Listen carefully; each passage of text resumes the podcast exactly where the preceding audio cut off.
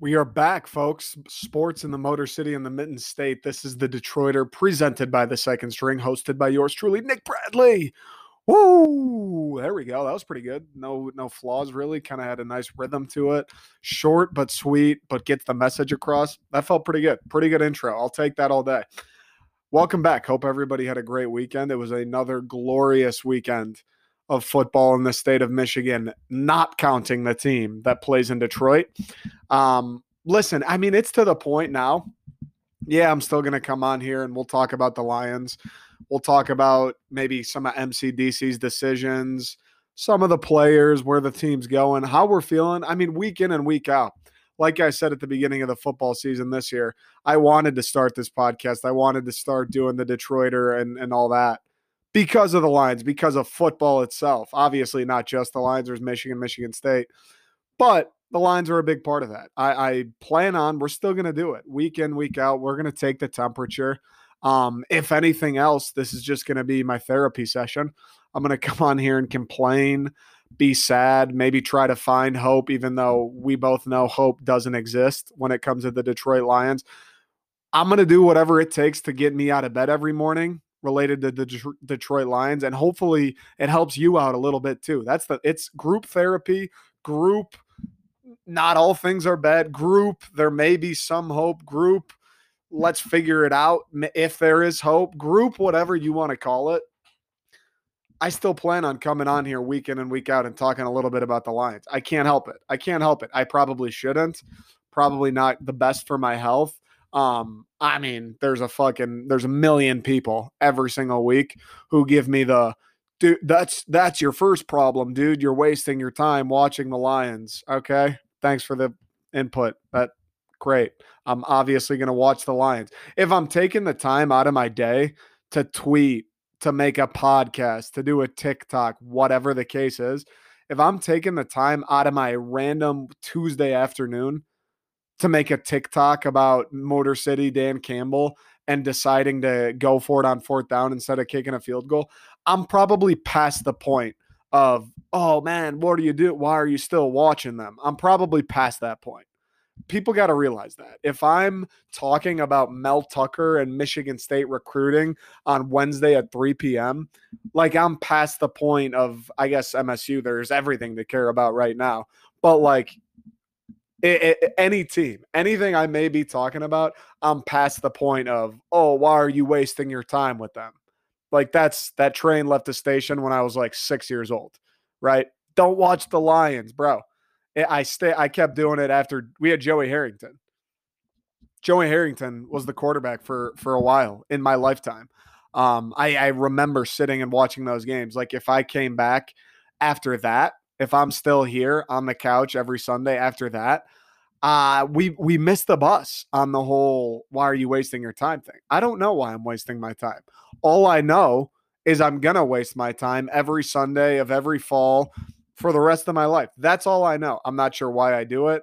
I'm sure it's probably not healthy for me. I know it doesn't make me happy because the Lions have never once made me happy. Oh, that's not true. They make me sometimes they're they'd be cool, you know, good comebacks or whatever the case may be. But in the grand scheme, they never make me happy. I don't. I, we're past it though. Like here I am doing a podcast talking about the Lions. We're past the stop stop wasting your time watching them. Like I'll never understand the people that leave those comments or, or reply, and I'm like, dude, like why am i wasting my time i should stop watching them like i appreciate that they're looking out for my health and they're they want me to spend my time in a better, more enjoyable way. I really do appreciate that. But we're so we're so far past that. We're so far past that. I'm out here making a TikTok talking about why Jared Goff isn't the problem. You think I'm not gonna sit down and watch the 0 4 Lions next week? You think that's not gonna happen? Come on. I'm talking about Romeo Okwara and Jeff Okudah's torn Achilles in a season that's over in week four you you think I'm just out? I'm still taking like I'm obviously going to watch. Come on. That we got to have a little bit of awareness for the situation there. I'm doing TikToks. I'm spending my weeks talking and thinking and writing and whatever about the Detroit Lions. Oh, just sit out. Come on. Sit out the game. That's not gonna fucking happen. As annoying as they are, as bad as they are, as miserable, whatever negative adjective you can think of, just insert it there. As as as much as that may be true, they only play 17 times a year. I love the game of football. I really enjoy watching football. And yeah, like the Pats Bucks game, that was fun to watch. The Rams Cardinals game, even though my Rams got fucking annihilated, fun to watch. I like watching other teams. Football in general, I enjoy watching 100%. But, but nothing, nothing moves the meter like the hometown team. And I'm sorry. I'm sorry if there's Lions fans that don't want to hear that. I don't know why exactly you wouldn't want to hear it, but I'm sorry if you don't. Nothing moves the meter like your favorite team. And that goes for any sport. That goes for the Lions and football, MSU for me, um, in college football. Like, yeah, it's fun to watch Ohio State, Alabama. I'll watch that game a hundred times out of a hundred for sure. And I'll have a good time watching. But I don't really care. Like, it's whatever. I guess I'll root for OSU, Big Ten. Bama always wins anyway. Like one of those, like, all right, I'd prefer Ohio State to win. But when Alabama beats them, I'm like, okay. So now what? You guys want to go out? You want to hit the bar? Like, I don't care. Okay, great. It was fun to watch. I don't care though. You know what I'm saying? Michigan State when they when they play, when they win, I'm flying high. When they win, nothing can bring me down. When they win, we don't need to go to the bar. I'll just sit here on the uh, sit here on the couch. We can maybe watch the highlights back, guys. We can watch the highlights back. We can just sit here and think about the game. We could talk about the game. We could talk about the future. Like, oh, are we going to go six and zero? Are we going to be seven and zero? it just hits different when it's your favorite team. Red Wings, same thing. I care a thousand times more about the Red Wings than any other hockey game. Lions, same thing. As much as I love football, and as even though I'll watch any football game presented, I care a hundred times more. And it's when you care, when you genuinely care, whatever it is becomes more interesting. Whether you're in the stock market and now you have skin in the game, so you genuinely care, more interesting. Sports gambling, you got money in, you genuinely care, right? Your favorite team, you genuinely care. And that's why I can't quit. That's why I can't quit. Because even though they're 0 and 4, right? They're 0 and 0 every Sunday to me. Even though I know, you know what? It's probably kind of a good thing that we're terrible. It's probably kind of a good thing we're going to win two games this year. Yeah, it's going to be nice when we either have a chance to get Kayvon Thibodeaux or whoever the highest ranked quarterback is. That's going to be nice for sure. But, but sue me. I don't know if you would call me a romantic or a prisoner of the moment. I'm not really sure the correct way to describe it. Every Sunday when we're 1 p.m. and the Lions are about to play, I don't care what the record is. I don't care about tanking. I don't care whatever, oh, we need to lose more games than this team. I don't care about any of that when Sunday rolls around and the Lions are about to play, and for some unknown to me reason, I've convinced myself, hey, the Lions could win today. Right. Like I was just fucking sitting here. I was just sitting here last week talking about, well, 0 and 3 is not great, but if you beat the Bears, one and three. You got the Vikings; they're not too good either, two and three. And then you got uh, the Texans, I think, three and three. Like, all right, you could be three and three. There's a way where you're three and three, and all of a sudden, you know, you're not necessarily in the driver's seat, but you're three and three, you're 500, you got your, you still control your fate, right? There's a way that that exists. There's a way that that happens. And here I was last week talking about like, well, maybe I'm not necessarily saying it's going to happen, but I'm sitting here rationalizing to myself, like, yeah, the Lions, maybe the season isn't over. Even though we're 0 and 3 and we just gave away another game, maybe the season isn't over yet. Oh, wow. And now here we are 0 and 4 and the season is over. By all accounts the season's over. There's no shot that an 0 and 4 team maybe once, but the the odds of an 0 and 4 team making the playoffs are probably 1 in fucking a billion. Um not great for those of the mathematicians at home. Not great odds. But Sunday's going to come around I'm gonna see the Vikings. I'm gonna think, you know what, Kirk Cousins, like Spartan Dog, he's my guy, but like he's not. I'm not super afraid of Kirk. No offense, Kirk, but that's the that's the truth. I'm not super afraid of Kirk. We could beat these guys. I know we're 0 4, but I like winning. Yay, winning is fun. And I'm going to convince myself maybe there's a chance. I'm going to talk myself into getting excited. I'm going to talk myself up into caring enough that when the Lions inevitably do Lions things, snap the ball into Jared Goff's fucking nutsack when we're at the 10 yard line and he's not paying attention, right? When we don't line up correctly, we line up offsides on a punt twice in a row. Twice in a row, we line up offsides on a punt. When the Lions do, Lions, things like that, where it feels like no other team in the pros, at the college level, in fucking high school makes the kind of mistakes the Lions make. I'm going to get upset and I'm going to get angry and it's going to fuck with my emotions. And then it's going to be four o'clock and I'm going to be annoyed and just in a shittier mood because I got worked up for the Lions game. And of course, they let me down again. That's just how it works. That's how I'm, I'm wired. So don't come to me saying, oh man, how are you even watching them anymore? Like, save the sanity. Dude, the, the train left the station on not watching useless Lions teams in the year like 2004. Like we're we're far, far, far, far, far, far past those days. Um, the other thing about that too is I know I get it. Like I'm not an idiot. I get I have I was making TikToks. I made one the other day. Just, or I think it was yesterday, just after the game. Like Lions lose again. This fucking sucks. I hate losing. And people are like, no, this is good. Like first overall pick. This is good the tank's on. We need to be bad. This is to help. And I get that. I understand how tanking works. I'm not an idiot. I understand. And people were like, why are you upset? They couldn't understand why I was upset because the Lions just lost to a dog shit Bears team. They couldn't understand why I was upset. And I'm sitting there like, um, well, because the whole point of the game is to win, guys. What do you mean? Why am I upset that the Lions lost? The whole fucking point of sports I guess, is to have fun, but also to win. That's why I'm upset because we lost to a divisional team who's like bad. That's why I'm not happy. Like you get I don't understand. I'll never understand. I get the tanking thing. I understand that it's necessary. Like I'm happy the Pistons tanked this past year.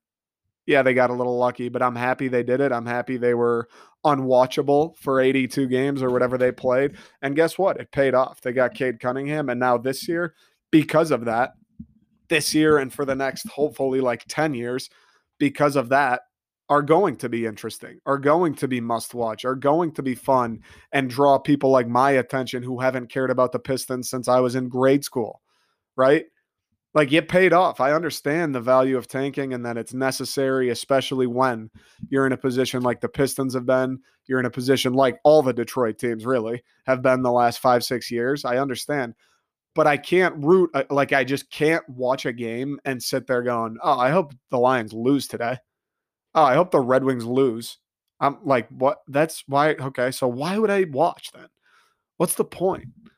What's the point? It's like the people too that come come. I, they're not like coming after me. They're more like questioning why I'm upset. I think they're genuine, like they're being cool about it. But the people that are doing the whole "this is good," yay, are you sitting there? watching the game, like cheering when Justin Fields throws a 50 yard bomb? Like, are you getting excited? When David Montgomery's just slashing through the defense, are you getting off your couch, like throwing a fist pump for the fucking Bears? Is that how, is that what your viewing experience is like? I don't really understand that aspect. I don't understand that aspect. I can't watch my teams. I can't watch the Lions. I can't watch the Red Wings. I can't watch any of my teams sitting there rooting for them to lose, I, well, then I wouldn't watch the game.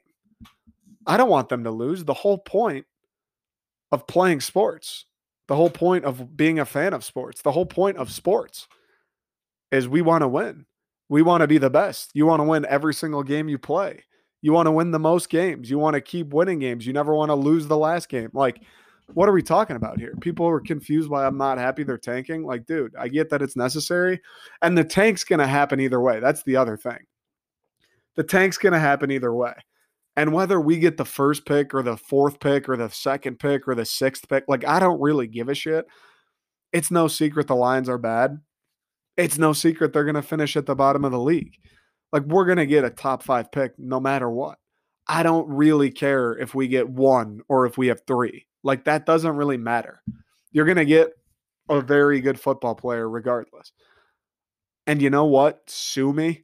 If the difference between the first overall pick and the fourth overall pick is the Lions win two or three games, okay, fine. Like I don't mind that.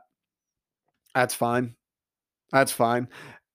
It's fun to win. It's fun to win. Like, even though you might be the biggest tank fan in the world, which again, I've said it a million times by now, I get it, but it's fun to win. It's not fun sitting down watching the Lions move the 0 4, getting smacked by a bad Bears team. Like, that's not a fun. I didn't have fun yesterday. I don't think there's any Lions fan that had fun. And if you did, what's wrong with you? Right? It's not fun. The Michigan State seasons, obviously, they're great this year. We're going to talk about them and Michigan. But the Michigan State season, the last few seasons, obviously, there's no tanking. They're not getting the first overall pick, but it's not fun watching them go four and eight. It's not fun watching them lose. The Red Wings, I probably watched like 40, like at least half their games, I would say, last year they were better. They were competitive. I like watching hockey a lot. It I still had fun watching the Red Wings, but when I had the most fun is when the Red Wings won games. When I had the most fun is when they beat Tampa twice in a row, I think it was. Like that's when it's really fun. That's when it's fun. I'm not thinking back to like, oh, remember when they lost to Florida 4 to 1? Those that's not that wasn't like a fun game to watch. I'm thinking back, oh, they beat Tampa twice in a row. Can you believe that? That was awesome. That was a great little run. It's fun to watch your teams win. And, even though tanking's necessary, like in the Pistons case, they needed Cade, and now it's going to be much more fun because guess what? They're going to win many more games. Even though tanking's necessary, and the Red Wings needed Seider, they needed Raymond, they need Edvinsson, all these people. I get it. I get it.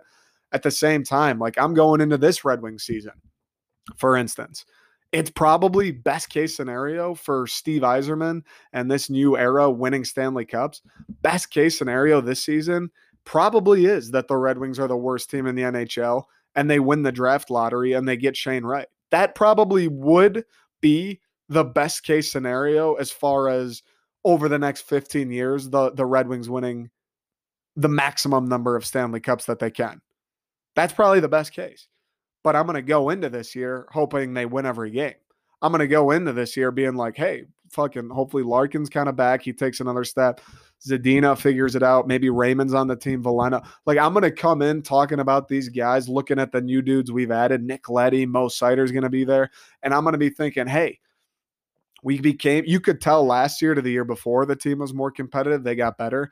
I think we become a lot better this year compared to last year's team it's gonna I'm gonna come into the season thinking let's like fucking hang around for a wild card spot. Yeah, I'm aware. I'm aware that being terrible and getting Shane Wright's probably the best thing we could do as far as wanting to win Stanley Cups.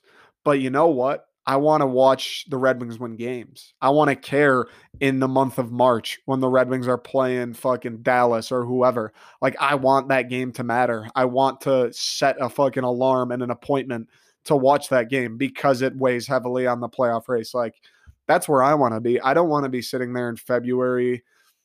Season's over. Hopefully, we get Shane Wright. I don't want to do that. We've done that five fucking years in a row now, and it's the worst.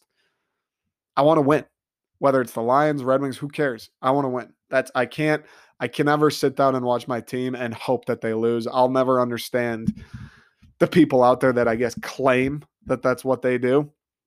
Like the people against the Bears yesterday that are like these Lions fans telling me that they're happy that they lost the game. Are you really? You had fun watching Chicago whoop our ass?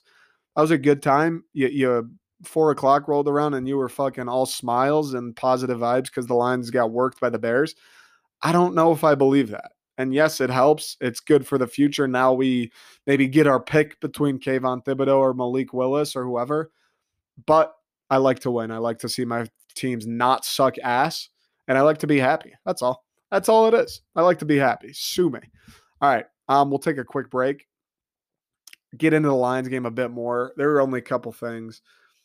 And as the season goes along, I've said this a couple times now, like as as the season keeps going and we get further and further away from it mattering. I mean, let's be realistic. It's week four and it's already over. Nothing really matters as far as the Lions are concerned anymore. Season's over. It's on to 2022. The only thing that matters now is the draft pick. And I don't know, like maybe D'Andre Swift keeps playing well. Penei Sewell gets his feet wet. Like just the young guys getting more experience. Um, it does suck. Season's over. It's week four and it's who cares? Doesn't matter anymore. But we'll talk about a couple things. I'm not going to, again, I'm not going to go super in depth and break everything down play by play because it doesn't matter. Who cares? But we are going to talk a little bit about it. MCDC choosing to go for it on fourth instead of kicking the field goal with like four or five minutes left. Bad decision. I'd like to talk about that.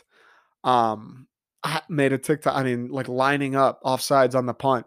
Yeah, the game was probably over. Yeah, it was two possessions with like a minute and change. But you you you're lining up offsides at the end of the game when they're gonna give like fucking seriously? Seriously? That's the type of shit that I don't care if you're less talented. I don't care if Jared Goff's the quarterback. I don't care about any of the personnel, anything. You're not lining up for a fucking punt at the end of the game when you desperately need the ball back to have any chance and you're lining up off sides. Like that is the shit that fucking drives me crazy. So we'll talk about that. Dan Campbell's decision. Um, and then we'll do a little more on the Red Wings Tigers, just kind of sum it up. I mean, Red Wings, Red Wings watched a little bit of the uh, preseason game against Columbus. Lucas Raymond, dude, he looks fucking sharp. He looks sharp. And then out the Tiger season's over. So I want to sum up the Tigers. After that, we'll probably take another break and then we'll do Michigan State, Michigan recap in this weekend. All right, quick break. We'll be back.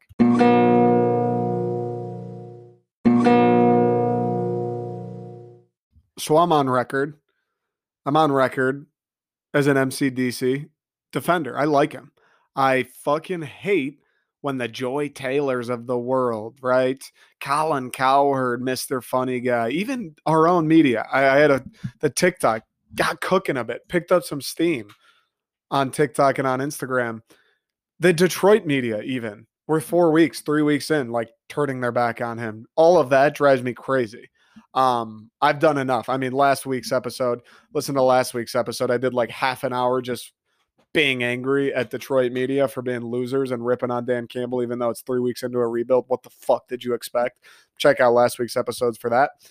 So I'm on record as defending him. I'm on record as the Lions stink. Give them time. We'll see what happens. What's the use in being negative and down on them this early? Right? I mean, there's no expectation.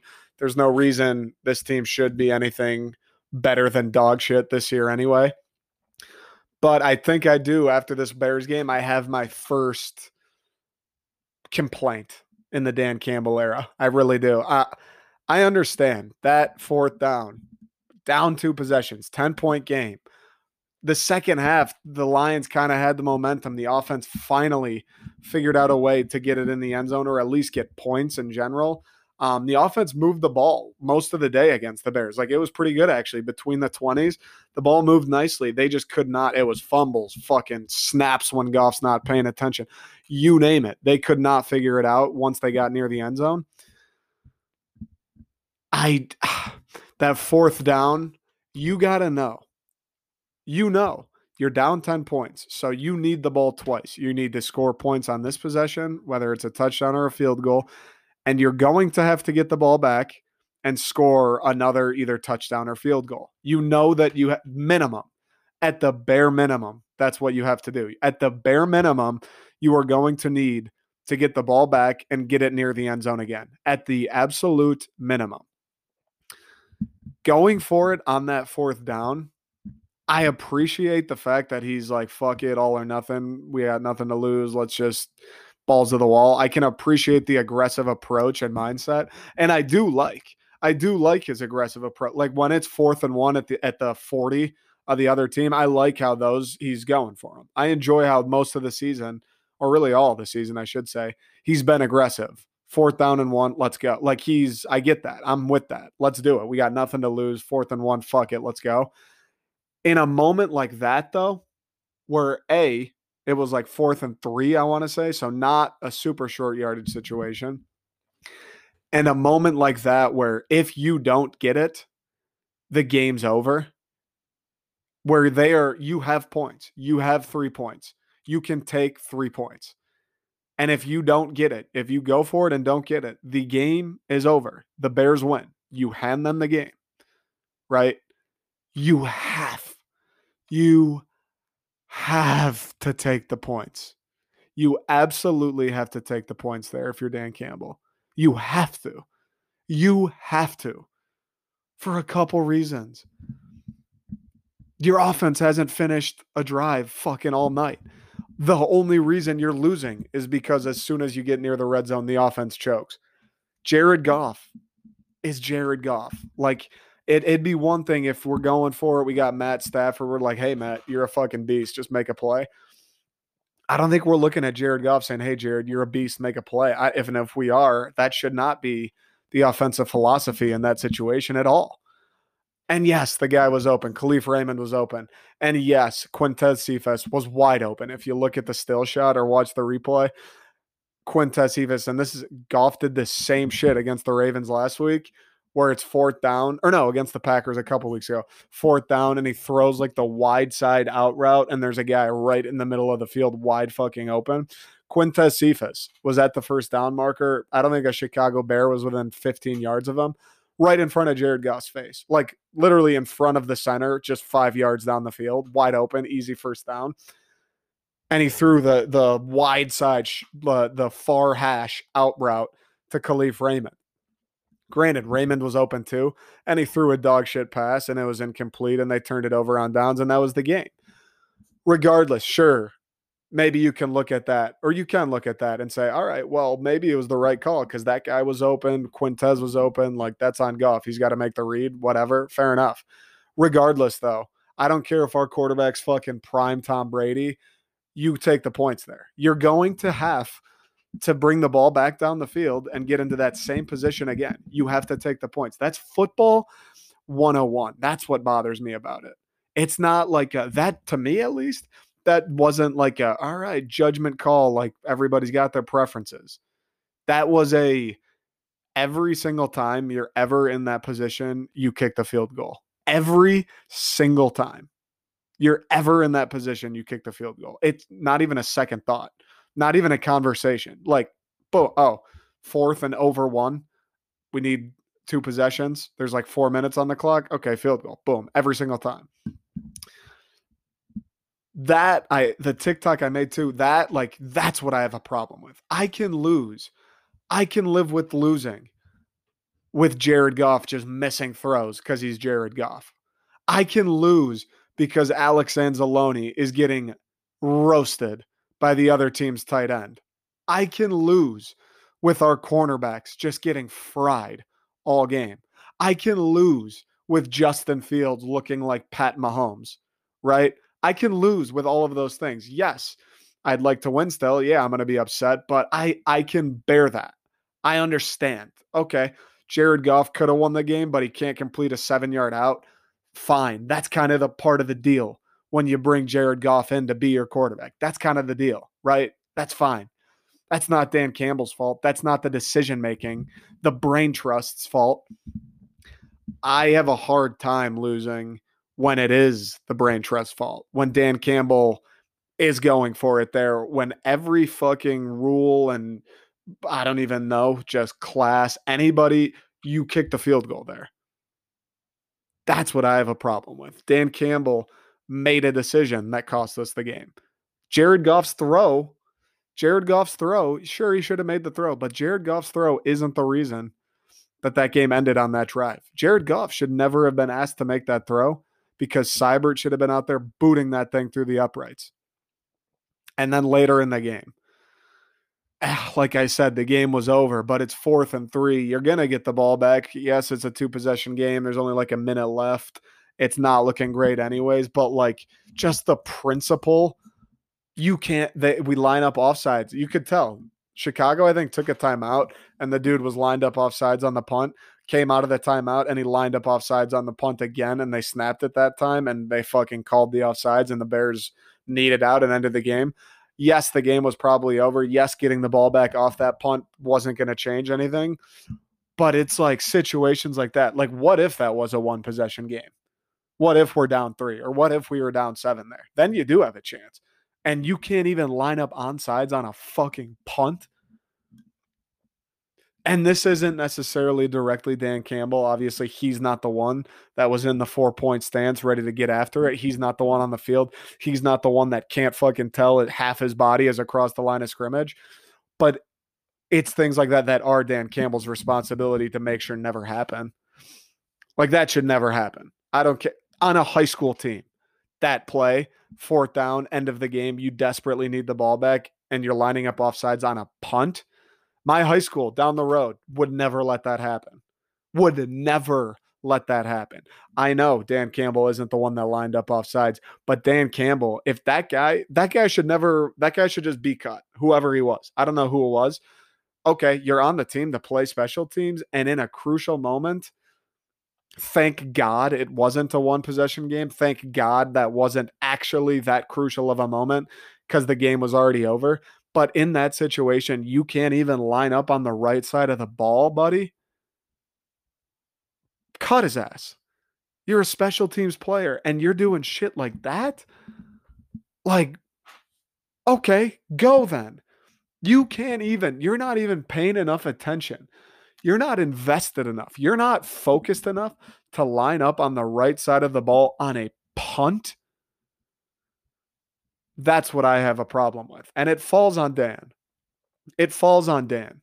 Yeah, he wasn't the one lined up, but he's the one that's supposed to make sure the guy lining up there isn't fucking brain dead, which apparently he is. And Dan Campbell let him go anyway. The other thing, and this is the last thing we'll say on the Lions today because now I'm getting upset. When it comes to that Dan Campbell decision to go for it on the fourth down, I don't know. Maybe there's analytics that say you go for it there. Um, maybe Dan, I don't really like there's no explanation as to why you would go for it there. I have no idea. Maybe they thought they had the perfect play drawn up. Whatever. There's really I can't think of a single explanation where it's like this points to why you should go for it there. Because like I said, you miss it, game over. You get the field goal, okay, get a stop and you get the ball back, you're still alive. No clue why they did or why he would ever go for it there. But the fact, the thing that another thing that worries me a, obviously, the fact that Dan made that decision in the first place, but B, the fact that nobody on the sideline was like, hey, Dan, this is this is a fucking horrible idea. Dan. Like no one in the headset was like, whoa, whoa, whoa, whoa, whoa, whoa, Dan, Dan, this is the kind of shit that gets you fired, buddy. This is a terrible choice. No one said anything. And maybe they did, and Dan overruled them. I'll never know. But I pray to God someone did. Like Anthony Lynn, were is he listening? Are you listening? Because I pray you were like, no, kick it, kick it, kick it, kick it. This is football 101. Kick it, kick it. You will be crucified if you don't get it. Kick it, kick it, kick it. I don't know if there were people in his ear. I pray that there were, but the fact that he still went through with it makes me think the rest of the staff wasn't like this is fucking stupid, which makes me think either they're yes men or they may be idiots too. that makes me a little nervous. I got to be honest with you. That makes me a little nervous. Like I said, I can live with losing games because Jared Goff can't complete three yard outs. I can live with that. I can't live with losing games because Dan Campbell doesn't understand that he absolutely 100% needs to kick the field goal there. I can't, and we're 0 and 4 and it doesn't matter and the season's over. So not high stakes. But I don't know if two years from now, that is a high stakes game. You can't lose a game or, or not even lose the game necessarily, but you can't take away the opportunity to maybe tie it because you're just making boneheaded fucking decisions. Like if that was a game that mattered and now it's over because you went for it there, then we have fucking problems. Then we have problems. I'm still team Dan Campbell. I still like him. I'm still happy he's here. I still have the faith in him. Long process, all that good stuff. Today, or I mean, not today, yesterday, though, that call, that decision, first time I've had like red flags where I'm like, uh oh, that's not good. That that's a that's something that a bad coach would do. That's the first time it's happened. I don't want that to happen. Like we can lose the games off talent. I don't want me to be looking back at games thinking, uh oh, our coach did something really fucking stupid. Can't have that. Cannot have that. Quick break, little Red Wings, little Tigers. So, like I said, watched a bit of the Red Wings pregame, or I mean, uh, preseason game against Columbus on Saturday. Watched the highlights. I, I don't want to spend a ton of time on the Red Wings today because we'll get into that um, later this week. We'll, well, no, we'll get into that next week because the season's right around the corner. What the fuck am I talking about? So I don't want to spend a ton of time. But I'll tell you this the one thing I do need to mention Jeff Blashill, I think it was last week, gave the quote, "Oh my, if my wife can't tell he's the best player on the ice, then he won't make the team." Something fucking stupid about Lucas Raymond. Which, by the way, I pray to God Steve Yzerman isn't dumb enough to let Jeff Blashill be the one to make those decisions. Like, please tell me it's Steve. Please tell me Steve's not like what you know what, Jeff? You're there every day. You're the one coaching him. Whatever you think as far as him making the team. Mm, please don't tell me that's the case. Please tell me Steve's gonna go, hey Jeff. I don't know what your wife said. I don't give a fuck what your wife said. Lucas Raymond, he will be on the team opening night. I just wh- whether he's on the team or not, I just pray it's Steve Yzerman that's like fucking I'll make the call. Like your wife and you can say whatever uh, give whatever stupid quote you want, Jeff. I make the call. I'm Steve Yzerman. I really hope that's the case, but I'll tell you they're projecting him to be in Grand Rapids. They're I mean, I, I still am of the camp too that I'd be surprised if he's with the Red Wings opening night he looked fucking filthy. He looked filthy in that preseason game, and it's the preseason. So, you know, take it with a grain of salt. Maybe Columbus didn't have their best guys out. I know Werenski didn't play. He looked nasty. That line, him, Larkin, and Zadina, was pumping out scoring chances. I think they I think Larkin had two. So they, the line combined for two goals. Um, I think they could have probably combined for like four. Raymond had a couple unbelievable chances. He set Zadina up on some unbelievable chances. Veleno was getting some good looks. I sincerely, sincerely, sincerely hope like whatever like notions, preconceived notions they came into the preseason with in camp about Raymond. I hope that they're now like, oh, whoa, this kid's fucking better than we thought. Cause that's what that's that was my first reaction. I'm not expecting he's he turns 19 in March. This kid's 18. I didn't expect him, and coming off an injury, I didn't expect him to come over and play in these preseason games and fucking light it up. I was like, all right, I hope he's just kind of like looks comfortable and holds his own, right? And you, I turn on the the highlights, and the first thing I notice is, oh, so this guy's just running the power play. this kid's just running the show on the power play. Back just two beauty cross seam passes to Dylan Larkin to set up goals and another he had a couple other dishes. He had the one to Zadina. He was underneath the net, put it right out front to Zadina. Zadina ripped beauty chance. And then another off the face off where Zadina fed him and he just let one fly. Like he was making plays. He was making offense. He was, I don't know, maybe not the best player on the ice because Larkin had a couple filthy goals, but he was noticeable. Like I watching the highlights. I mean, that line was noticeable. The Larkin, Zadina, Raymond line, all of them. It was like, holy shit it feels like these guys every fucking time they're on the ice they almost score.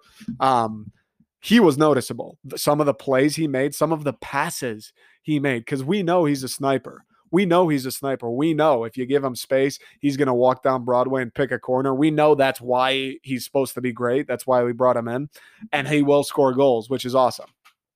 But I'll tell you this some of the plays he was making and setting up, especially on the power play, that we all know has struggled so mightily for so very long, it was like eye opening. Like some of those cross seam passes where mm-hmm. he's coming down the right side, right? Looking like he wants to shoot, you don't know. And he just makes the no look pass across the ice to Larkin. Nobody's done that fucking since Pavel Datsyuk and Henrik Zetterberg were playing here. When's the last time you remember someone doing that? It's either kick it back to the point, shoot it, or just hang on to it. There is no crossing pass where everybody on the ice has to move and readjust.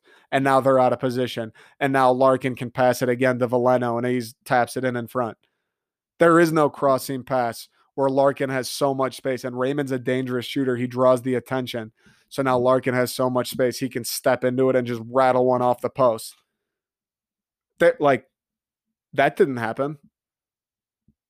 And now Lucas Raymond, I don't care if he's 18, 19, 16, 14. I don't give a fuck what like how old he is. You put him on the ice, you're putting him with our best players. Zadina and Larkin are going to be some of our best forwards. You're putting him with them, and he's the one running the power play. Like you think it'd be, or uh, you think it'd be Dylan Larkin running up the half wall, like making the decision: do I pass? Do I shoot? Who do I pass to? No, they're like, hey, 18 year, hey kid, why don't you take this? Like you're better at it than everybody else we got, so why don't you do it? And we're still talking about he's got to be the best player on the ice, noticeably better than everyone to make the team. I don't know. I I don't know about that. Lucas Raymond looked real good. He if if he's not on the team at this point, a couple things. I think it's probably a little bit of the Red Wings, like I mentioned earlier, talking about tanking, probably sitting at sitting there looking at it like, hey, maybe we fucking want to be bad. Maybe we don't necessarily want to play all of our best players this year. Like, let's fucking take take the chance. Let's throw the dart at the dartboard, see if we can hit Shane Wright. I, I it, that would be the only logical explanation. I mean, you put him on the front on the top line with two of the best players on the team, and he's producing. Not only is he producing, he's setting Dylan Larkin up. He's getting Phil Zadina a plus scoring chances. He's running the show. He's the maestro. That that is what opened my eyes. It'd be one thing if he's sitting in the slot waiting to tee up one timers and Larkin's fucking making the puppets dance. No. Luke Raymond, he's the one making the puppets dance. And Dylan Larkin's the one like, hey, I'm gonna just stand here. This kid's sick. He's gonna get me the puck, and then I'll we'll see if I can score at that point. I think I, they better give some serious consideration. I really hope he does make the team but we'll see. We'll talk about it more, I'm sure, as the season draws more near. I think we got 11 days until opening night. So the week before, we'll do an episode where it's heavy, heavy Red Wings. Um, another thing, the Tiger season ended. Don't know if they. I don't think they finished. I don't think they got to 500. Better season than they than expected. Um, I was in it. I was in it. They went on that streak to start off the second half. I was following. I was in it. Like maybe you never know. I'll, I'll say a couple things. And again, I don't want to spend a ton of time on the Tigers either. Two things. A, refreshing to have a team, a Tigers team, where you did feel like any game. I don't care if it was the White Sox. I don't care if it was the Yankees. Doesn't matter. Any game they play on any night, they could win, especially at home. They won like five games, I swear to God, at home last year. Anytime you went to Comerica, you could chalk it up as an L it was nice to have a team that any day you turn them on, it's like, hey, they could win today. Like they'll they'll the bats will make something happen. If Mize or are on the mound, then we we are for sure cooking with gas. Um, seeing the young pitchers play pretty well. Obviously, towards the end, they both kind of got phased out with the inning limits, which is fine. No need to burn their arms up in these meaningless seasons. Mize looked good. Mize looked better. Skubal looked good. And it, here's the thing too that that really juices me up you get both of those guys another offseason. I think they both, Skubal especially, looked far better this year than he did last year. You get those guys another offseason working with Chris Fetter, fixing whatever they got to work on. Next year, those two, we might be cooking with a one two punch of any given night they pitch, you should win the game.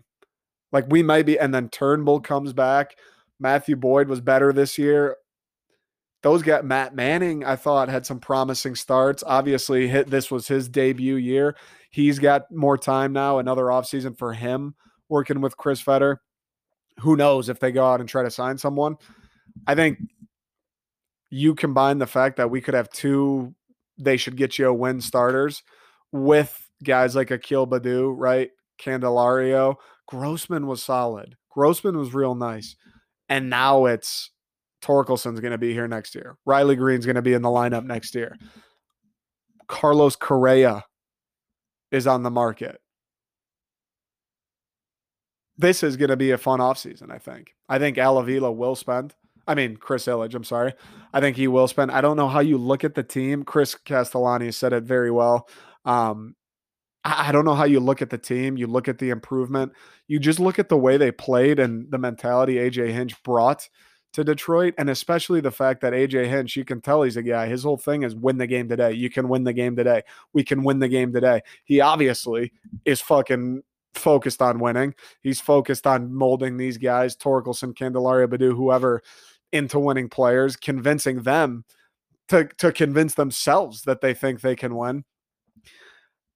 I don't think he's going to settle for a, for an organization or a spot where hey, this offseason You're about to bring in two guys in Torkelson and Greene, who, yeah, maybe they'll struggle a bit next year in their rookie season, but you're about to bring in two guys who are going to be very good baseball players in Detroit, right? You already were a competitive team this year. You're going to bring in two game changers, hopefully, into the lineup, and you got a chance to add a third, maybe even a fourth.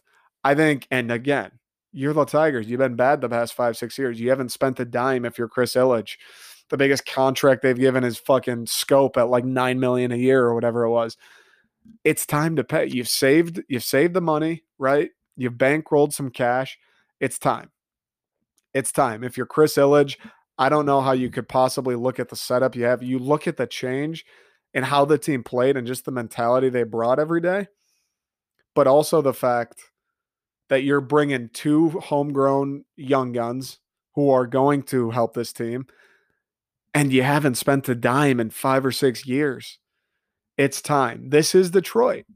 Maybe it's not the Yankees. Maybe we're not the Cubs. Maybe we're not the Red Sox. This is Detroit, though. Means something here. Baseball means something. The Tigers are a brand.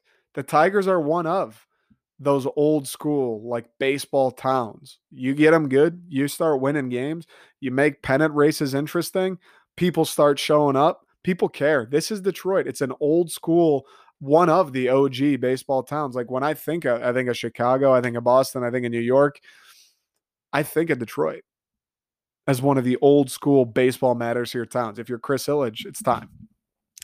All right, quick break. Um, and we'll dive into the MSU and Michigan games this weekend. Couple big wins. And it's fun, dude. It's fun living in Michigan right now. My Michigan friends are happy. My state friends are happy. Everyone's happy. It's a good time. I'm excited. This this game on October 30th, every week that goes by, it's more like every day that goes by, I'm more like, oh man, these guys are gonna be this is gonna be like four versus six. We're both gonna be seven and oh. This is gonna be like the Big Ten championship. Getting gassed up. Quick break, we'll talk some college football. What a weekend in the state of Michigan. Once again, both in state teams, the Wolverines, the Dogs, the Spartan Dogs, both teams get it done. Ah, this is this is something else this season. It really is. I wrote a blog about it today and I just woke up thinking about it. Again, I'm Michigan State guy where I'm going to start with MSU. But again, I've said it a thousand times too. Both of these seasons, Michigan, Michigan State's very, very similar, just from the narrative before the season, the expectations before the season, and the fact that both of them to this point have exceeded those expectations. And now all of a sudden, I think both teams, both fan bases a little bit are looking around like, oh my, like what we're we're five and out. Oh? We're ranked, we're ranked nine, we're ranked 11. What's going on here? Right. Um, sure Michigan State a little bit, you know, the expectations a little lower than Michigan's. But same thing. I don't think anybody came into this season, whether you're the biggest Michigan optimist or not. I don't think anyone really came into this year looking at it going, yeah, Michigan will probably be undefeated up until, you know, week six, week seven, whatever. No, I don't think Michigan fans came into it saying, yeah, what week do you think we hit the top 10? No, I don't think, I don't think Michigan fans – would have told you, yeah, you're going to get through Washington and you're going to get through Wisconsin undefeated. I don't think I don't think a Michigan fan would have said, yeah, we win both of those games, to be honest with you. Just based on the trajectory of where the program was going, based off last season, based off nothing really is changing. I mean, Cade's still the QB, right? Like no one knew, no big new toy, no shiny new toys coming in nothing had really changed. Um, and here we are. Michigan's 5 and 0. They're ranked ninth. They have everything they want ahead of them. Now you're looking at the program if you're a Michigan fan, if you're in the program, whatever, you're probably thinking, oh shit, we're to win the Big Ten. Why wouldn't you be thinking that? I don't know how you couldn't be thinking that. Oh shit, we're undefeated. Well, we're going to be undefeated when we play Michigan State. We're going to be undefeated when we play Ohio State. We're going to win the Big Ten. That's got to be the mentality at U of M right now. They got another tough one this week on the road against Nebraska, night game. Nebraska's kind of started to figure it out. They stumbled, obviously, week one against Illinois. But since then, Nebraska's been pretty good. Kept it close against Oklahoma. Probably should have beaten Michigan State last week. Um, and then this week they fucking curb stomped Nebraska or Northwestern, beat them by like 50 That's going to be a tough game too. But Michigan, they keep finding ways. And again, again, very similar to MSU.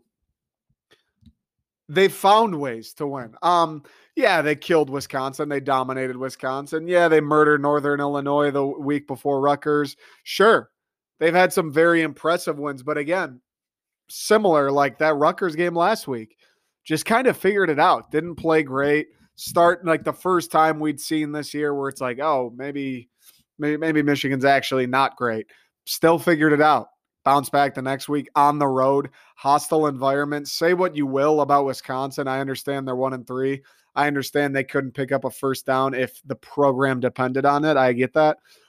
But hey, Camp Randall, that's not an easy place to play. Wisconsin is still Wisconsin. Like that, at some point, the the continuity and just what they've done for years there has to count for something. So I got to watch the Michigan game this week, unlike last week. And I got to say, what really impressed me the most about the game, about Michigan, obviously, like I mentioned, tough environment, Camp Randall, Wisconsin's Wisconsin. What really impressed me was just the dominance in terms of like the physical dominance. Like Wisconsin, it's one thing if you can't really move the ball because the scheme kind of sucks. Maybe your quarterback, Graham Mertz, isn't great, whatever. But at the same time, it's Wisconsin. They still recruit at a high level. Yeah, it's not Ohio State, but like the guys playing on on Wisconsin's offensive line, their running backs, their wide receivers, like those aren't bums. Those are those are good athletes. Those are good football players. You shouldn't be able to dominate those guys, especially at a place like Wisconsin where it feels like the entire program and all the momentum they've gained in the last whatever 5 years or so is based around having an offensive line that moves people and running the ball and having a defensive line and front seven that doesn't allow you to run the ball and gets after your quarterback. Michigan looked like they were on another level. It looked like they were playing a group of five team. It looked like they were playing Western again, where it's like, hey, you know what? Our guys are just way better than yours, and that's going to kind of be the tale of the game. That's what it looked like against Wisconsin. I mean, Michigan kind of did whatever they wanted anytime they got in a third and short or a fourth and short, and Harbaugh was being aggressive with the fourth downs. They got it. Like it, it never really was a question. It was just, yep, dive right up the middle, fucking easy four yards, first down. Like they just outgunned and outmatched Wisconsin. I didn't expect to see Wisconsin out there fucking lighting it up. Graham Mertz putting on a show. I didn't expect that by any means. I didn't expect Michigan to just say, "Hey, we're gonna run it fucking right up the middle, um, and we're gonna get six yards, and that's it. And you can't. We're gonna do it fifty more times, and you'll never stop it." That's what impressed me. Michigan dominated them. I don't think Wisconsin should ever be dominated. I'm surprised that they do ever get dominated, and Michigan dominated them. That's what it was you can say whatever you want. And here's the thing I talked about this last week coming into the game. You can say whatever you want about Wisconsin being bad, right? About their offense being just fucking gross to watch. I mean, their offense is so bad. It reminded me of the Michigan State teams. It was so bad to watch. Kind of feel bad for Wisconsin fans. But and listen, people are going to come out and say, "Oh, Wisconsin stinks," especially state fans, Ohio State fans, Michigan haters, whatever. They're going to come out and say, "Oh, Wisconsin stinks."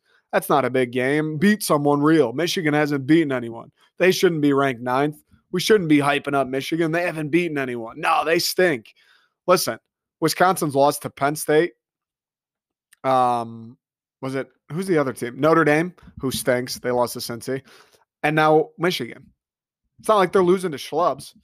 You throw Wisconsin in the ACC, they're probably 4 and 0, right? Like they're not losing to nobodies. They're losing to big time schools, big time programs, programs that are fucking there to play football. And I know it's fine. Yeah, they're one and three. People are going to give the, yeah, Harbaugh still hasn't won the big one. Whatever. They're going to dig at Michigan. Oh, that's not a big win. That's a big win. No matter what, how you cut the cake. It's a Big Ten game, first and foremost. Secondly, you're on the road at Camp Randall, one of the more rowdy stadiums, one of the more rowdy places to play in the Big Ten, I would say, especially when Michigan comes to town. When the Michigans, when the Penn States, when the Ohio States, Michigan State during that run of when they were the 2010 to 2015, Like when these teams come to town, it'll be Michigan State and Rutgers this weekend. When these big time teams come to town, when they got the number by their name, when their fans are going crazy on Twitter, when we're talking about oh Heisman or, or Big Ten, whatever, I don't care who where you're going. You're gonna hear the loudest environment that that stadium produces all season, right? Wisconsin, I don't care. They know they're one and two. They know, all right, the dreams are probably gone. They don't give a fuck. They it's Michigan. They want to beat Michigan. The stadium's going to be loud, and still it's Wisconsin. That's a big win. I don't know how else to put it to you. I get that they're one and three, but I don't care. That's Wisconsin. That's a good win. That's a good win. And if you look around the Big Ten this year, especially in the Big Ten East, any win is a good win. Rutgers last or two weeks ago, or no, yeah, two weeks ago now, last week, whatever, for Michigan. Like that's a good win. Nebraska last week for Michigan State. That's a good win. These are good teams. Like they're gonna give you a hard time. You're not playing this like the days of Rutgers and Maryland and Purdue just being all right. We're gonna show up so you can beat us by 40. That's not really that doesn't happen. That's not happening. The Big Ten, they're almost mirroring the basketball where it's any, I don't care who you're playing. I don't care if it's home, away, doesn't matter. You're playing a conference game. That's a big game. That's going to be a tough game. And if you win the game, that's a that's a nice win. That's how that's where football's going now. Like Rutgers this week, Michigan State. Three years ago, you're you're going to New Jersey to play Rutgers at noon. Who gives a fuck? You're going into that game, so we're going to beat them by 30. We'll be out of there. Nobody's going to be at that game. Nobody cares about that game. It's Rutgers. Who cares? Now we're going in. I'm a little nervous. That Vedral guy fucking cooked us last year. He's got experience. They got some returning guys. I mean, they shit on us last year in general, right? Schiano's got them believing he's doing his thing. Yes, I think we should beat Rutgers. Yes, I think we'll be favored and, and state should move to 6 and 0 and all that. But I'm a little nervous. I mean, look at what Rutgers did to Michigan. If you're the biggest state fan on earth, if you're an Ohio State fan, listen to this, anybody, you can't tell me that you don't think Michigan's a good team right now. Maybe they're not nine worthy. Maybe Michigan State's not 11 worthy. You can't tell me Michigan's not a good team. They play very good defense. Okay. They run the ball and then Cade makes throws when he needs to. He's not fucking Pat Mahomes, but when you need a throw, he'll make a throw. That's good. That's good football. That's a good team. That's a tough team to beat. You got to stop the run. And if you do stop the run, he can still make a few plays, and they are a bitch to score points against. That's a good football team. That's a recipe for winning games. Michigan State, same way. They find ways to score special teams. The offense has been outside of that Nebraska game, which they have a great defense. The offense for state has been explosive this year. Payton Thorne Great bounce back week after not looking so sharp against Nebraska. Kenneth Walker with a big game. Jayden Reed with a huge game. They're putting up points in bunches. And then the defense playing one of the more advanced passing attacks state will see this year. They did what they had to do. Yeah, they ended up hanging 31 on us. I mean, that's not great, I would say. But 16 in the first half. We'll live with that. A lot of what was big about the defense, too, a lot of holding them to field goals. Or when they needed to hold them to a field goal, they did, right?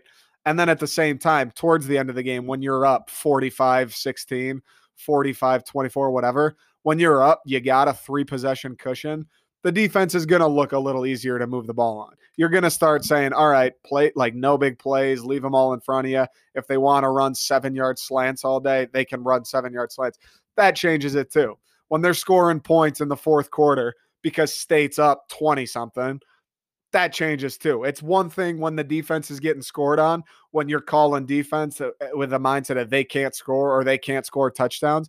It's another thing when the defense is giving up yards and points where it's like, hey, just kill the, cl- just let them pick up some yards, tackle them, let the clock run. Boom. That's all you got to do. Just don't give up an 80 yard touchdown, essentially. It's a lot different. So while, yeah, 31 on paper, it's like, oh, well, that could be better. Even though Western Kentucky does have a real nice passing attack, their QB Zappe, very good player. Even though on paper that doesn't look great, you look at it in context. State's defense pr- pretty good, pretty good.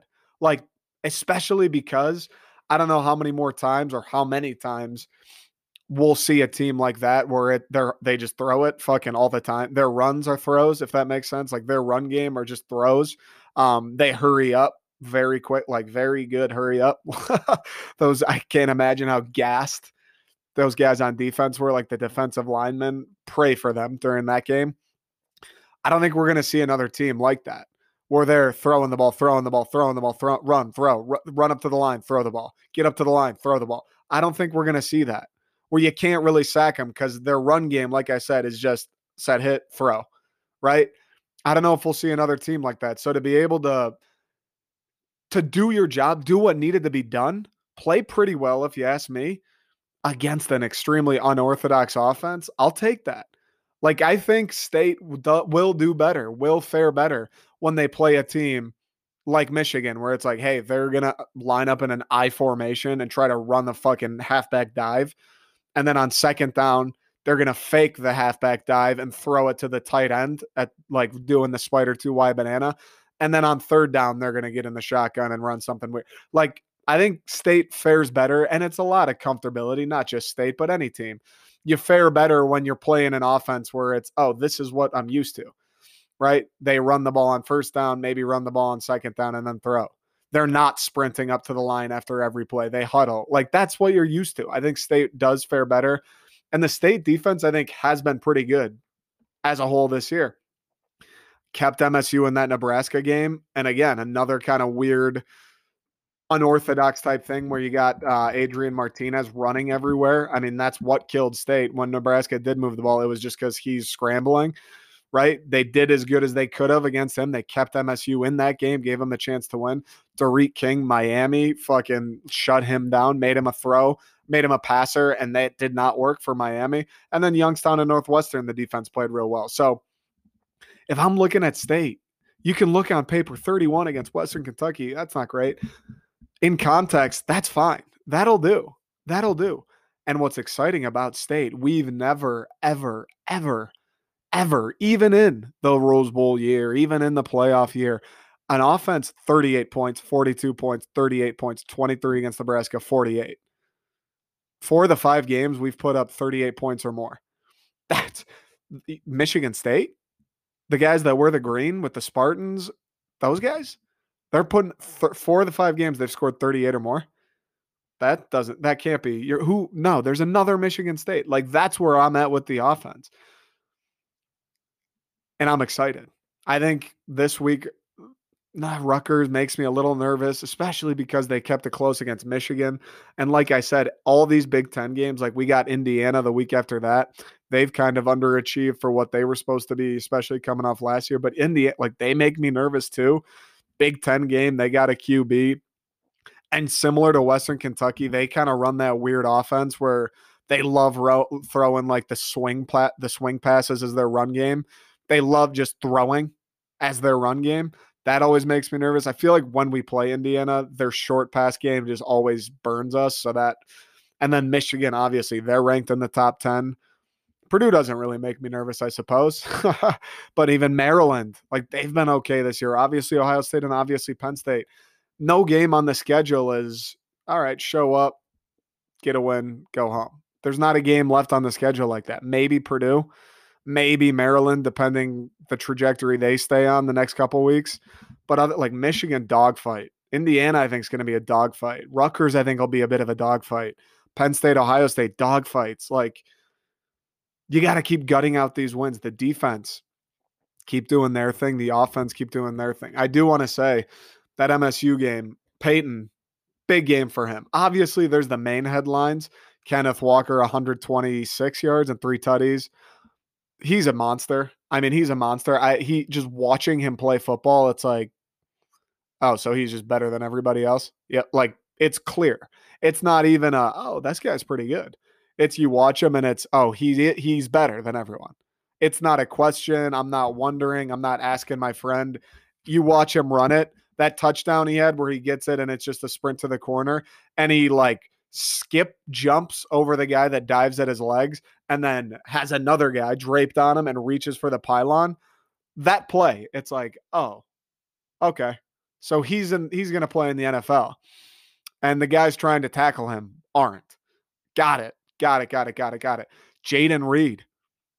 he, now he's he's becoming a guy. Listen, I love Jayden Reed. I think he was a good player last year. He obviously scored. I remember when he scored against Rutgers, like the first time he got the ball in his MSU career. You knew he was a good player, and we knew him and Nailor and Mosley, the wide receiving core, was going to be a strength of this team coming in. But he's exceeded expectations, much like Kenneth Walker. People thought, yeah, Ken Walker, he'll be a good player. I don't think anyone thought he'd be doing this, dominating, looking like Saquon Barkley. Jayden Reed, same deal. Yeah, he's athletic. He can make some things happen. He's a good player. Now he's becoming you. If you're the other team, like Rutgers is going to come into this game saying, "Okay, when we punt it, kick it out of bounds." Like they won't. I don't think won't kick it to Jayden Reed, or they're going to go. Make sure you kick this like 40. Don't kick it too far. Don't kick it over 40 yards because when he catches it, we got to have like four people very close to him. Don't kick it too far or kick it out of bounds. One of the two. Like the, he's entering an echelon of a guy where when he gets the ball, it's like, uh oh, everybody's takes notice. This weekend in Piscataway, when Jade, I don't care if it's like a screen, I don't care if it's a 40 yard bomb, I don't care if it's a swing pass, punt return, kick return this weekend in Piscataway, anytime number one in green gets the ball, everybody's going to hold their breath. He's he has undeniably become one of those guys. I mean, he's leading the country in all-purpose yards, back-to-back games with punt return touchdowns. It feels like every game he scores on like a 40, 50, 60 yard pass. Feels like every game he's got a big one. Obviously, he's had a couple of the flea flickers, this past week, he had the play like a deep out. Great throw by Thorne, by the way, where he kind of hit the hesitation. It did not look like he was going to score. Hits the hesitation and just fucking see ya. Dusted those guys down the sidelines. He had another play. Peyton hit him deep. I think it was in the first quarter as well. It was like a 40 yard deep post. He's just got three. Jayden's going and he's just got three guys behind him in the dust. He's becoming a guy. He's becoming a guy where it's when they when they're looking at the playbook now, like if when we're setting up the game plan, Jay Johnson, Mel Tucker, whoever's involved, the conversation now has to be all right. So we got to get Kenneth Walker the ball at least twenty times. We got to get Jayden Reed the ball at least ten. That's becoming the game. Like it's these two just need to have it the most. That that's it when they when they get the ball, they take situations where they shouldn't score or they shouldn't get the first down or they shouldn't be able to pick up 10 yards and they do those things. Jayden Reed, that play, two guys right there. You should not have scored on that. Fucking down the sideline, touchdown. Kenneth Walker, guy hits you in the backfield. You hurdle him. You shouldn't be able to score on that. He scores. Jayden Reed, just a punt, house. First possession, not even a possession. First time MSU touched the ball he's becoming a guy. He's becoming a guy in special teams. He's becoming a guy in the passing game. He's becoming a guy where it's you. If you're Michigan State, you got to give him the ball, and if you're other the other team, you are squeezing your butt sphincters when he touches the ball. He's becoming one of those guys, and it's fun to watch. That's the. It's awesome the state storyline, and I'll talk about that for a bit. Obviously, the storyline of we kind of went from before the season, like, hey, I came on here. I think I said if we go six and six, like I'd be pretty happy. Like, can we just be competitive? Can we be physical? Do the guys look like they're buying into what Mel Tucker's preaching? Do they want to play hard? Are they improving? Like, does Peyton Thorne look good? Are the young guys improving? Are we laying a foundation? Things like that. That was the expectation. That was the goal. Was like, let's win. Say If we go four and eight, okay, that's fine. It's a rebuilding year. Like if that would have happened, if State goes four and eight this year, it's kind of a all right. Well, hey, we knew it was a rebuild year. Let's get them next year. I don't think anyone would have complained. Obviously, disappointing and everything. I don't think anyone would have complained about that. I don't think anyone would have been surprised if that had been the case. I came on. It, let's go six and six. I'll, I'll six and six. I'll do a podcast at the end of the year talking about what a success that is. Here we are. All of a sudden, we're five and zero. Oh. We beat Northwestern. People thought we'd lose that game. We beat Miami. Everyone thought we'd lose that game. We beat Ne- Oh, sorry, Mike just fell over. We beat Nebraska. People thought we'd lose that. Here we are, 5 and 0, ranked 11th in the country. What a fucking turnaround. What a turnaround. I was thinking about that this morning. Like, that's crazy. That is crazy. if you look back at where we were in the preseason, where the fan base heads were at, I, who knows? I mean, it, within the program, maybe the guys were thinking, "Fuck that, fuck a rebuild." We're what do you mean? We're gonna win every game we play. Who knows? But but where we were supposed to be, where this MSU team was supposed to be at after week five, and where we are, it is a, a mind-boggling change from the prediction. Is there a team that's overachieved more this year? Honest to God. Is there a team in America that's overachieved? And you know, the funny thing is, I'd say maybe Michigan's the second. Michigan, well, it was like, all right, they're going to go eight and four this year, and then whatever, another just kind of wasted season where you don't do anything. Mm-hmm. Michigan ranked nine. They're five and zero. They're beating Wisconsin. Nobody thought they'd win that game preseason. They're beating Washington. People thought they'd lose. Michigan, are they the second most? Like, are these are the Michigan teams the two more most overachieving teams in the country? Nobody thought MSU would be where they are. And you mix that now, that's a great storyline.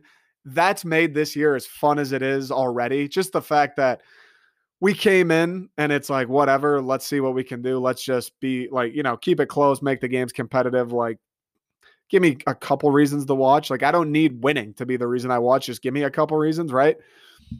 And here we are, and now I'm watching because are we going to go six? How long can we stay undefeated? Are we going to go to Indy? This and that. That's been an awesome narrative, and that's made this season as fun as anything. And at the same time, now Kenneth Walker is emerging as potentially the best running back in the country. I mean, he's got to be top five. I know Bijan Robinson, however, sorry if I mispronounced that, at Texas is sick. TreVeyon Henderson sick. Blake Corum at Michigan sick. I know there's some other real good running backs.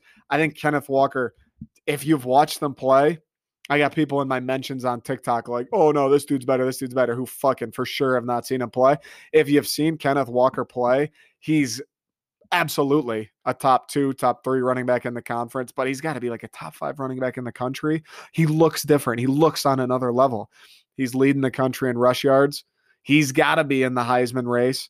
And now Jayden Reed, all purpose yards. He's catching long passes every weekend.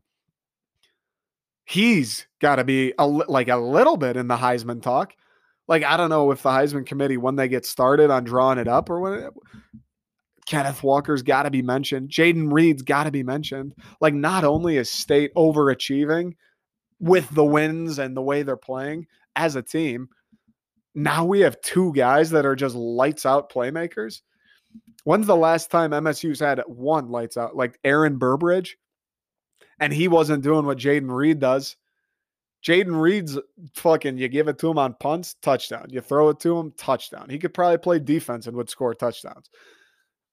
Kenneth Walker can't get tackled by the first guy. Al, like Aaron Burbridge, maybe freshman year LJ Scott. Like, when's the last time we've had a guy like either of these guys where anytime they touch the ball, you're like, uh oh, what's about to happen? You feel that too. I watched the game at Fieldhouse this past weekend. It, it's like state could be at their own 20 yard line, first and 10, and they hand it to Kenneth Walker, and people are like, oh, you can tell when he gets the ball, people are like, oh shit, what's about to happen? Even if it's a and then when it's a fine, maybe it's a run to Simmons, it's like whatever, throw to Nailor, whatever. When Kenneth Walker gets the ball, people are like, uh oh, well, uh oh, is he gonna do something? I don't states like never had a guy like that. As great as Burbridge was, as much as I love him, I don't think he was ever like he gets the ball and it's like, oh shit. He was just Mr. Reliable. Even LJ, he made plays out of nothing and he was real good at making people miss. But same thing, he never hit that level of when he get the, he got the ball. It was like, oh, look out, look out, look out, look out. He's got, he could turn this three yard gain into 30 at a moment's notice. Kenneth Walker's got that. Jayden Reed now, Jayden Reed now has that. Jayden Reed, if Rutgers has the stones to kick the ball to him, if Indiana, anybody we play the rest of the year, have the balls to kick him, kick it to him on punts or kicks or whatever. He now he's that. Anytime we get like punt return, it's like, oh shit, we might score here anytime he touches it, we might score. Little fade, little out route, little quick flare, whatever. Jayden Reed's got the ball. Uh oh. Uh oh. Hold your breath. State's got two of those guys. State's got two guys that have to be at least mentioned. Their names have to at least be brought up when you talk about the Heisman. At least brought up. And that, that just as much as State being 5 and 0 and winning games that they maybe shouldn't be or no one thought they would. That as much as the winning to me is what's made this season so fun. Like I get to watch State win a game Saturday, continue, you know, their their quest for winning the Big 10, continue the undefeated campaign, and I get to watch the best running back in the Big 10 and I get to watch just an electric receiver who, when he, whenever he gets the hands on the ball, might house it. Okay, so it's going to be awesome because they're a good team anyway. But now it's just ten times more awesome because we have two just fucking Heisman guys. It's unreal what this season has turned into for Michigan State. And again, I said this earlier, very similar for Michigan. Like Corum's an electric factory they're winning games that they're 5 and 0. I don't know if Michigan fans, did you think you'd be 5 and 0 at this point? Like you got you're looking at the schedule like, yeah, why not? We can win that game. When I look at state schedule, yeah, Rutgers a little nervous, Indiana. They're going to both be tough games. Michigan obviously will be a great game. But even like oh, it's let's say we, we're seven and zero, we beat Michigan eight and zero. Let's say we somehow we we go into Ohio State weekend and MSU's ten and zero. Where would they be eleven and zero? Yeah, they'd be eleven and zero. Or no, they'd be 10 and 0. I'm going into that. I know it's Ohio State. I don't care what they're ranked, but I'm going to go into that game, obviously, as I should if we're fucking 10 and 0. I'm going to go into that game with the mindset of, dude, I don't care that Ohio State has won the Big Ten the last fucking however many years. I don't care that they've been on another level. We're going to win this game. Why not? I think Michigan fans are of the same mindset. It doesn't matter who you play right now. You're feeling good. The team's playing well. You've had a test. Michigan had Rutgers, State had Nebraska. You've had a test where you didn't play so great and you figured out a way. Why not? Why wouldn't you think you're going to win every game you play right now? Why if you're a fan of either of these teams? It is a beautiful time to be a fan of Michigan, Michigan State. It's a beautiful fan, beautiful time to be a fan of these college programs they they're both only looking up. They're both keeping the ball rolling. I'm excited to see what happens this weekend with both of them. That that uh, Michigan Nebraska game, interesting. That's going to be a crazy atmosphere. Michigan State Rutgers, especially Rutgers, just got worked by OSU. I think they're going to probably come out like, hey. Let's fucking spoil MSU's season. We just got our asses kicked. I don't like how that felt. Let's kick Michigan State's ass. Like Rutgers going to come out with a little bit of venom, I think. I'm excited. It's a great feeling going into every weekend being psyched for Saturday.